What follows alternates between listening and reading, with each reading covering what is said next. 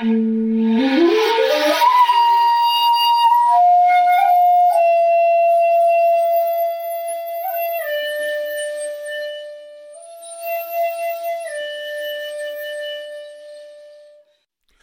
to the Zen of Everything, a Zen take on life, love, laughter, and everything else. With Jundo Cohen, a real Zen master. That's me. And Kirk McElhearn, that's me, a guy who knows a bit about Zen. Hey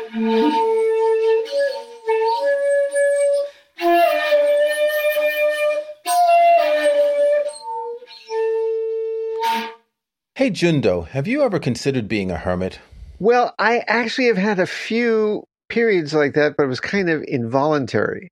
Uh, there seem to be times in life when, uh, you know, you're little at a loss for a friend and between relationships, and and I actually found it very appealing to be on my own. I'm kind of a, a loner myself, and I have thought though of getting out of the city and going out in the mountains and living in a hut. It's very appealing in many ways, and uh, Certainly, the rent's cheap. Well, the rent's cheap, but you don't get utilities or anything. well, that's true. Now, now back when a lot of these old Zen hermits did it, there were no utilities to get. All you needed was a stream. You needed a, a little garden, uh, maybe uh, living off uh, the natural foliage all around. They were mostly vegetarians, so you'd be surprised uh, what you could do with leaves and nuts uh, out there. Yeah, I've been reading poetry by Ryokan lately. Let me just recite a short poem. It's quiet, my little three mat hut. The whole day long, not a soul to be seen. I sit and meditate by my lonely window, the only sound, the endlessly falling leaves. Now, he must have known someone because these poems survived and became public, so he wasn't completely isolated. And uh, I, I, assume that uh, when you look at the lives of many hermits, that they actually had a kind of support group. There are people who come around, people would wander up the mountains, students, and and they had a lot more social interaction than you would think. Now there are real loners out there, people who want to stay all by themselves, but there's always, uh, it seems, people around who who wander in. Friends, uh, the old Chinese hermits always valued friendship too, which you would think would be strange for a hermit, but uh, you maybe cherish the moments, those rare contacts with friends more when it's few and far between. When you read about Ryokan and his poetry, um, you can see that he goes out begging, he goes into towns. Um, he meets people. He was a very well known calligrapher and he creates calligraphy for people. He writes poems. He does have people that visit all the time. And that reminds me of um, one of my favorite American authors, Henry David Thoreau, who wrote a book called Walden, where he lived by a pond for uh, a little more than two years, but he was a mile from Concord. He went back to have his mother wash his clothes. So you're saying Ryokan for a hermit was kind of a social butterfly?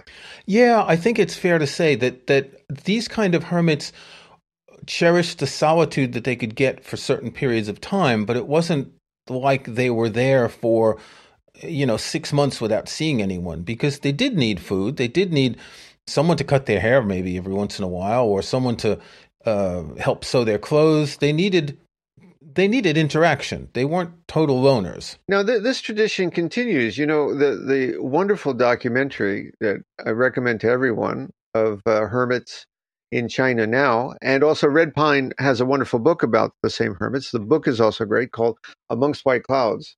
It's about Buddhist hermits living on mountain. And most of them actually hang out with the other hermits. and, uh, you know, not maybe not every day, but uh, maybe some of them. You know, you have a good uh, my fellow hermit friends, and some of them actually can't, you know, can't get along with the hermit next door. You would think if you were a hermit, the point was you would be a hermit, you wouldn't have to deal with other people. But it seems even hermits, you know, sometimes have trouble dealing with the other hermit who's who's down the block. But uh, the the documentary shows that they had tremendous social network too of people who support them, and it, it's not as lonely in existence as you would think. Now there there may be true loners out there, but in the inner city there are many loners who might be in an apartment in the middle of a crowded block and have almost no contact with people. And if they're afraid of having contact, I don't think that's being a good kind of hermit. No, and I think the way to look at the hermits who were living up in the mountains is that they were taking retreats. And there may have been a retreat for most of a day or most of a week, but they weren't withdrawing from society entirely. They were just going to a place where they could meditate in peace for however long they wanted to. Now, you know, I, I say this many times. We we look at this from the 21st century and we think, boy, that must have been a hard life. You know, no cell service and no Netflix up there on the mountain, and and where do you plug in your electric razor to? And, and but you have to remember, back in these days, the 12th and let's say 13th century, to be a hermit, it wasn't that difficult in the sense that there was no cell service and there was no Netflix. I mean, some of the older folks here might actually remember when there was no Netflix and cell service. But yeah. I mean, back then yeah. there was no electricity. So you weren't giving up as much. And when you went into the city, those were the places of toil and disease and uh, violence and overcrowded. Uh, you not being able to find work or housing, uh, the, the urban centers, unless you were very, very wealthy, and even then was not uh, how we live today. So to be a hermit then was not the same choice as to be a hermit today. Yes, that's a good point. Um, it was merely shifting yourself to a slightly different environment. You may have had a small hut, but your abode in a city might not have had better insulation or you know windows and doors than what your hut did and in fact in some cases if you were in the mountains and you had time to collect enough leaves and branches you could probably make a warmer hut than what you would have in the city i would imagine now i wouldn't want to try it but I imagine. Why not? Why not? As an experiment. Well, okay. I have gone off by myself into the cabin in the woods for weeks at a time. Uh-huh. And I intentionally left the w- w- books behind and tur- turned off the uh, internet and told my family not to contact me unless it was an urgent emergency. Even when you're a hermit, in case of emergency, you have to be reachable, you know. Yeah. I don't want to be one of those hermits who comes back and finds the world has ended and nobody told me. You know, there, are a couple of movies about that. But uh, I went out there and I found it very difficult mentally at first to not want to be stimulated and entertain myself with all the usual distractions we have these days. I'm sure you know what mm. we mean. For example, podcasts. You know, how can you live without podcasts, especially this one? Yeah, how can you live without recording podcasts? Right, right. Yeah, but how long did it take to get over that? Because it's like at a retreat, isn't it? Maybe the first couple of days you um, you recite that six syllable mantra. What am I doing here? What am I doing here? But after a while, you settle into the groove, don't you? I found myself within hours having my imagination take over and having wonderful, deep conversations with myself. Surprisingly, some of the best conversations I ever had because I always agreed with myself. You know, I always had, and I was always witty. I found myself incredibly witty, you know, which most people don't. So yeah, did did you bring a notebook and a pen to write down your witticisms? I did, and uh, because it, it, was a, a uh, unplugged experience, I did write things down. And I after that, I don't think there was anything in the notebook particularly uh, worthwhile. I have to go back and look at it uh, if there were any profound insights, but I did see, sit zazen. I did have some hallucinations. Sounds seem very big. You do get a little in the quiet, uh, a little, uh, how to say, paranoia can uh, creep in I there. I think you picked the wrong mushrooms. No, no, no. I, not, I did nothing like that. But sounds outside, you know, you hear a breaking branch. Yeah. And you're sure it's, you know, the bear is outside like that, that kind of thing. Yeah. But it was wonderful. I'm going to do it again. Okay. So, one thing that suggested this topic to me partly was reading the poetry of Ryokan, but also uh, you shared a link to a documentary that was made by the NHK, the Japanese TV, called Seek Nothing, Just Sit.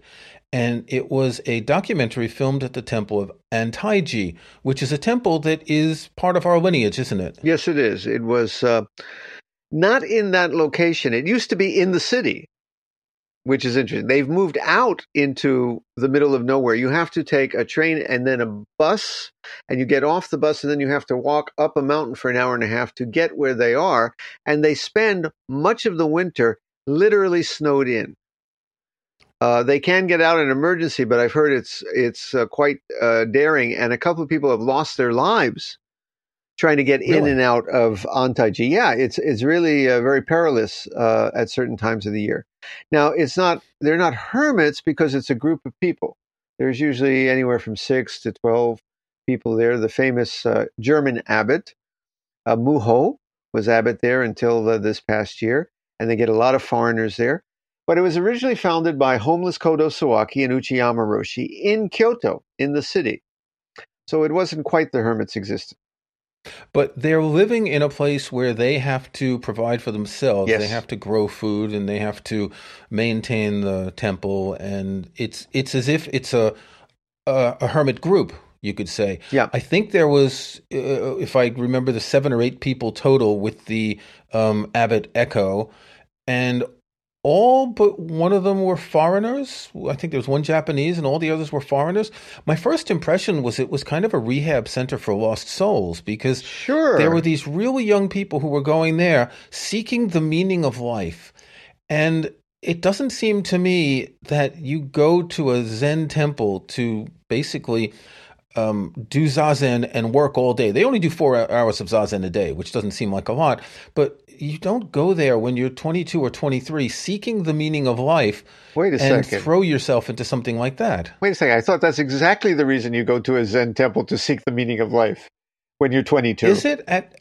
But at that age, it, because another thing is that I think only one of them had taken Jukai, so these were people who weren't even that familiar with Zen. Well, okay. Well, um, I forget the background of the people in the film, and people have different reasons for coming to uh, a place like Antaiji. And a lot of the Japanese who came there too were, uh, how to say, broken souls who were trying to find healing. And they often do find healing there.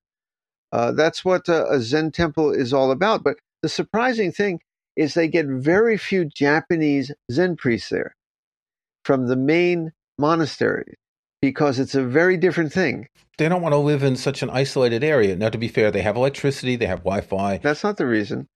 They get no credit for graduation from it. Oh, okay. These days, the majority, overwhelmingly, of young Zen priests in Japan are young boys who are training to take over their family temple from their father, who is the priest there now. So they're they're going to take over the family business. They're going to take over the the well the family institution. I don't want to say business. Yeah. it's Okay. it's a it's supports the local community.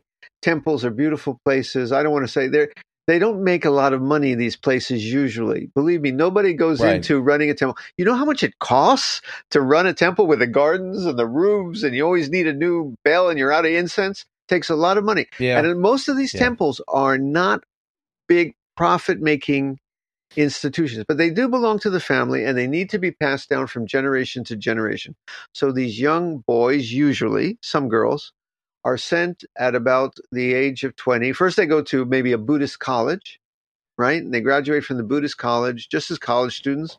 And then their hair, hair is shaven. They go to the monastery for, let's say, two years to learn the ceremonies that they need and to pass and get the credentials to inherit the temple.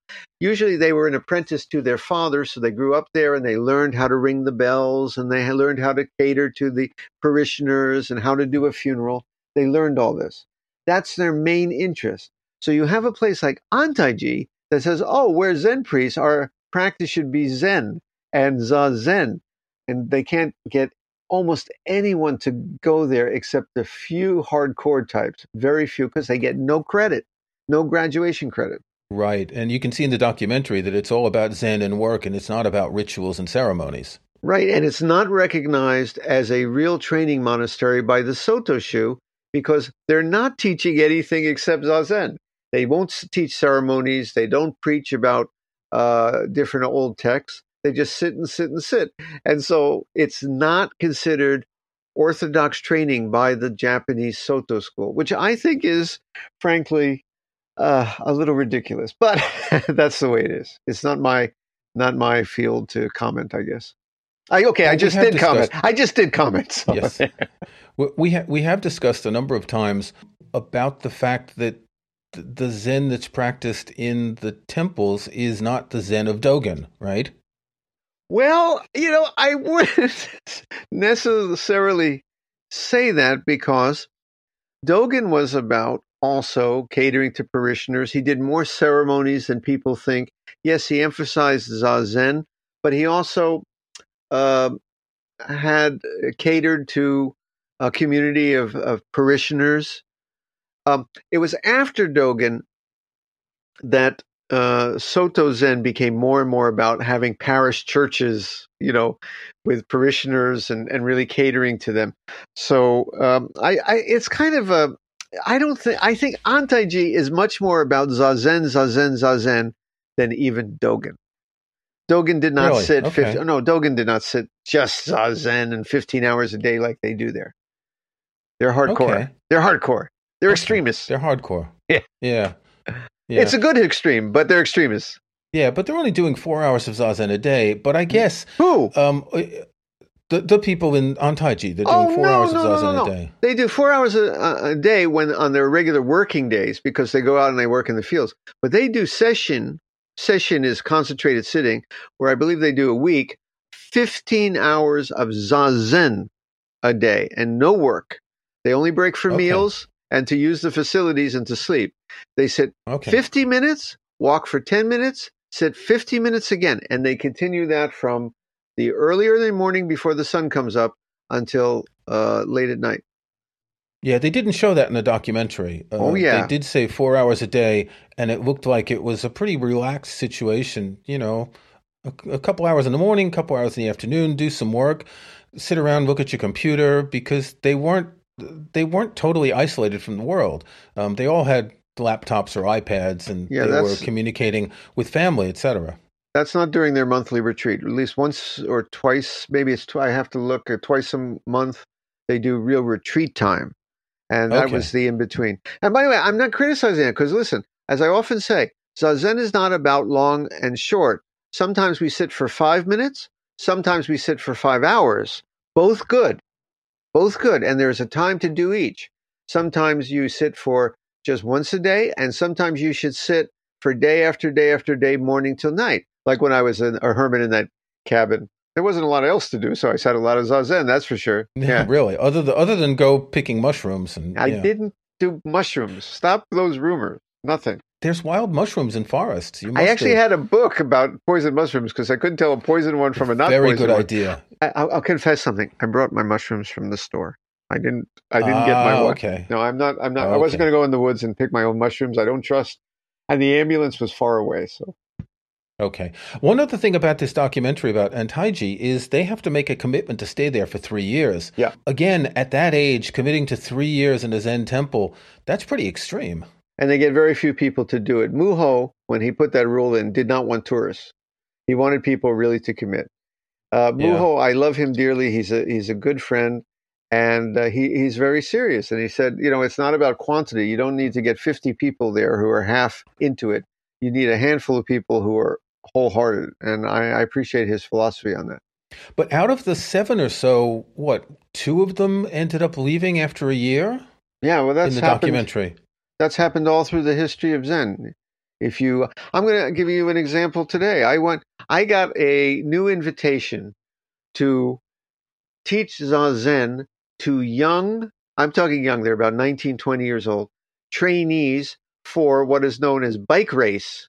It's a kind of, yeah, okay, it's a kind of motorsport in Japan, which involves a little gambling. I have a little question about how I got involved in this, but they, they race motorcycles on a track. All right. Okay. So I got the invitation to teach Zazen, and I'm Jizo. I believe that even though they're engaged in, in gambling, I go there to spread a good thing, to teach Zazen. So I'm teaching the young motorcycle riders how to sit. Now, they are in real boot camp. You should have seen these Yeah. guys. Their heads are in buzz cuts. They came in bowing. They would not look me in the eye. They just everything I said, are you are you doing okay? Hi, hi, yes, hi, yeah, like this, you know, and and getting down and bowing and walking in the room as if you know they were in the Japanese military. It was incredible. This is my first day to teach these kids. Now they have them leave all the time. Why? It's the lifestyle, man. They're in that training. I understand they're in that training for almost two years before they're even allowed on the track. It's the old sumo style, you know Japanese believe, you know, you train and train and train, and then you get out there and, and uh, become a sumo wrestler and the in, in front of the crowds. They put them through hell, so they're in the hell phase. And yeah, a lot of them can't take it and they get out. But it's the same in the Zen world. Japanese believe in putting someone through tough times, like Marine boot camp, and then if they survive that, they come out better on the other end. So, have you spent any long period of time, other than your hermitage in the woods, have you spent any long period of time in a Zen temple? It depends what you mean, and this is important. And I, I'm glad you mentioned this because I'm going to say some things critical of monastery life, but that's coming from my lineage that did not believe in monastery life. We, in Nishijima Roshi, my teacher, believe that working people with families should become more like Zen, uh, how to say, out in the world ministers than monastics. So my experience is to go to monastery for two weeks, three weeks for one of these intensive retreats. But I was never a long term resident. Uh, my kids and my wife uh, wouldn't have approved. And uh, I, uh, frankly, always had the spirit in me of staying out in the world. Sometimes do I regret that? In a sense, I miss certain things in my training. But on the other hand, I believe I got other things, which is really to bring this training out into the world, which was Nishijima's philosophy. Um, where uh, if I like to say that if everyone in the Zen world was like our lineage out in the world, Zen would die because yeah. the monas- the monasteries perform great functions. They're the the the libraries of wisdom that keep it going from generation to generation are traditions. But if everyone was like the monasteries, Zen would die because it's kind of uh, how to say dusty and a little moldy in there and isolated and isolated. isolated, yeah. I think it's a good thing we're doing, bringing these traditions out into the world. One of the people at Antaiji in the documentary was a Japanese man who had left his family behind. And I believe near the end of the documentary, he was deciding whether he was going to go to a different temple and be ordinated, which would have meant, I believe, two years again or three years in a temple. To, to us and what you just said about your family wouldn't let you do that, it seems to be a bit surprising that someone can do that. Yes, we know the, the, the Buddha did that. He left his family, and all sorts of um, practitioners have left their family. But in, in the modern times, it seems that um, leaving your wife and children behind, or if you're a woman leaving your husband and children behind, is a pretty radical thing to do. You know, it depends. Now, on the one hand, I did not like the answer that Echo, the abbot of Antaiji, gave to that fellow, which was something like, you need to be more sincere and it will solve itself. So he decided to mm. stay there and just see his kids sometimes. And he said, The kids support me being here. But you know, that's the traditional way of Buddhism for 2,500 years, where, and it really caused tremendous social problems back in India. You had husbands leaving wives and kids in the lurch to become monks, which I don't think is right with my modern sensibility. And even Dogen, who's my great hero, you know, told a, a, a young priest one time uh, who said, uh, Listen, if I come here, my uh, mother's going to starve. And Dogen's response, unbelievable to me, but maybe it made sense in the 13th century, was well, if she starves, at least she'll get good karma because her son has become a priest. It's worth it. I said, wow, you know, how can, where's his human heart? Now, back in those days with people dying right and left and, you know, life being hard and, and people getting called uh, away from home for all kinds of reasons into the military or, or just tremendous poverty, who knows when, maybe it was a better answer. But today, okay, if that priest or trainee, whatever he is, I, I think he became a priest at Antaiji. If he wants to leave his family and dedicate himself to Buddhism, that's his choice, but to him and his family, all right? But I say, this is Nishijima's philosophy again. Find your monastery with your kids and your wife and bring these teachings to life where people live. You can do that too. So I think that um, that's not the only way. No, he should have stayed with his kids. And that's what I did. I stayed with my kids. Uh, unless the wife and kids were happy that he went away. You never know. Maybe my kids are sometimes. I, I think so. So now I want to say so, so, a couple of things about monasteries. The good that people don't think about, and maybe some negative points that people don't think about. First off, the good. They are repositories of tradition that have kept this flame burning for literally thousands of years. And there would be no Buddhism without monasteries. Monasteries are like our universities.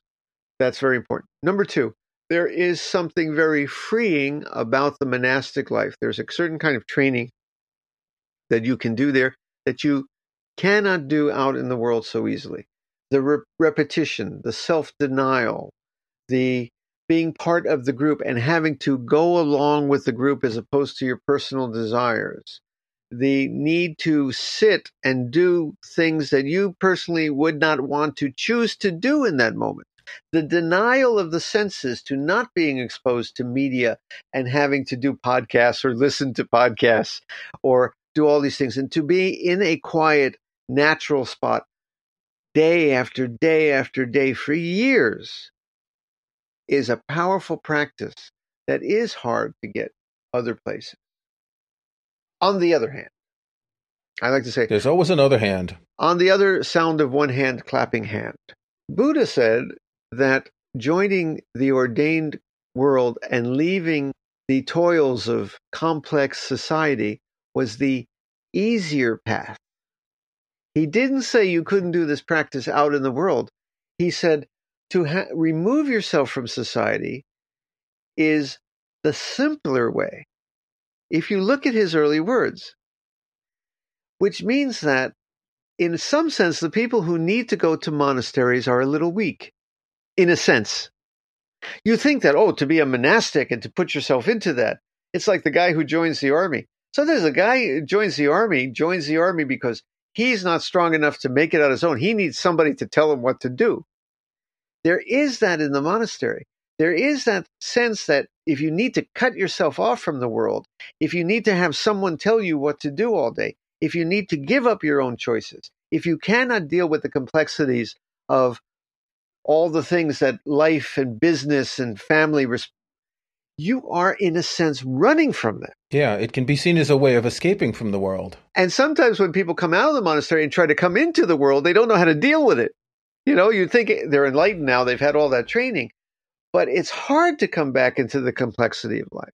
So that's the bad point of the monastery. And if you think that the monastery should only keep the training in the monastery, that's bad too. For thousands of years, lay people were expected to just make donations to the monastery. Bring food, give us cash. that's what it was basically was because lay people were outside and the monasteries were where it's really happening. And in modern times, we've gone the other way. We've said, no, baby, you can practice out in the world. Lay people can do this practice. That is revolutionary, unique in the history of Buddhism. It is not just for monastics anymore. It's for folks, you know, out here in the burbs. It is out here in the in the city. All right, Roshi, where do we go from here? Well, not to a monastery and uh, not to my hermitage right away. I got to go uh, take my kids to a, a karate lesson. If you enjoyed this podcast, please subscribe in iTunes or in your favorite podcast app. Please give us a rating, tell your friends. You can check out past episodes at our website zen-of-everything.com. Thanks for listening.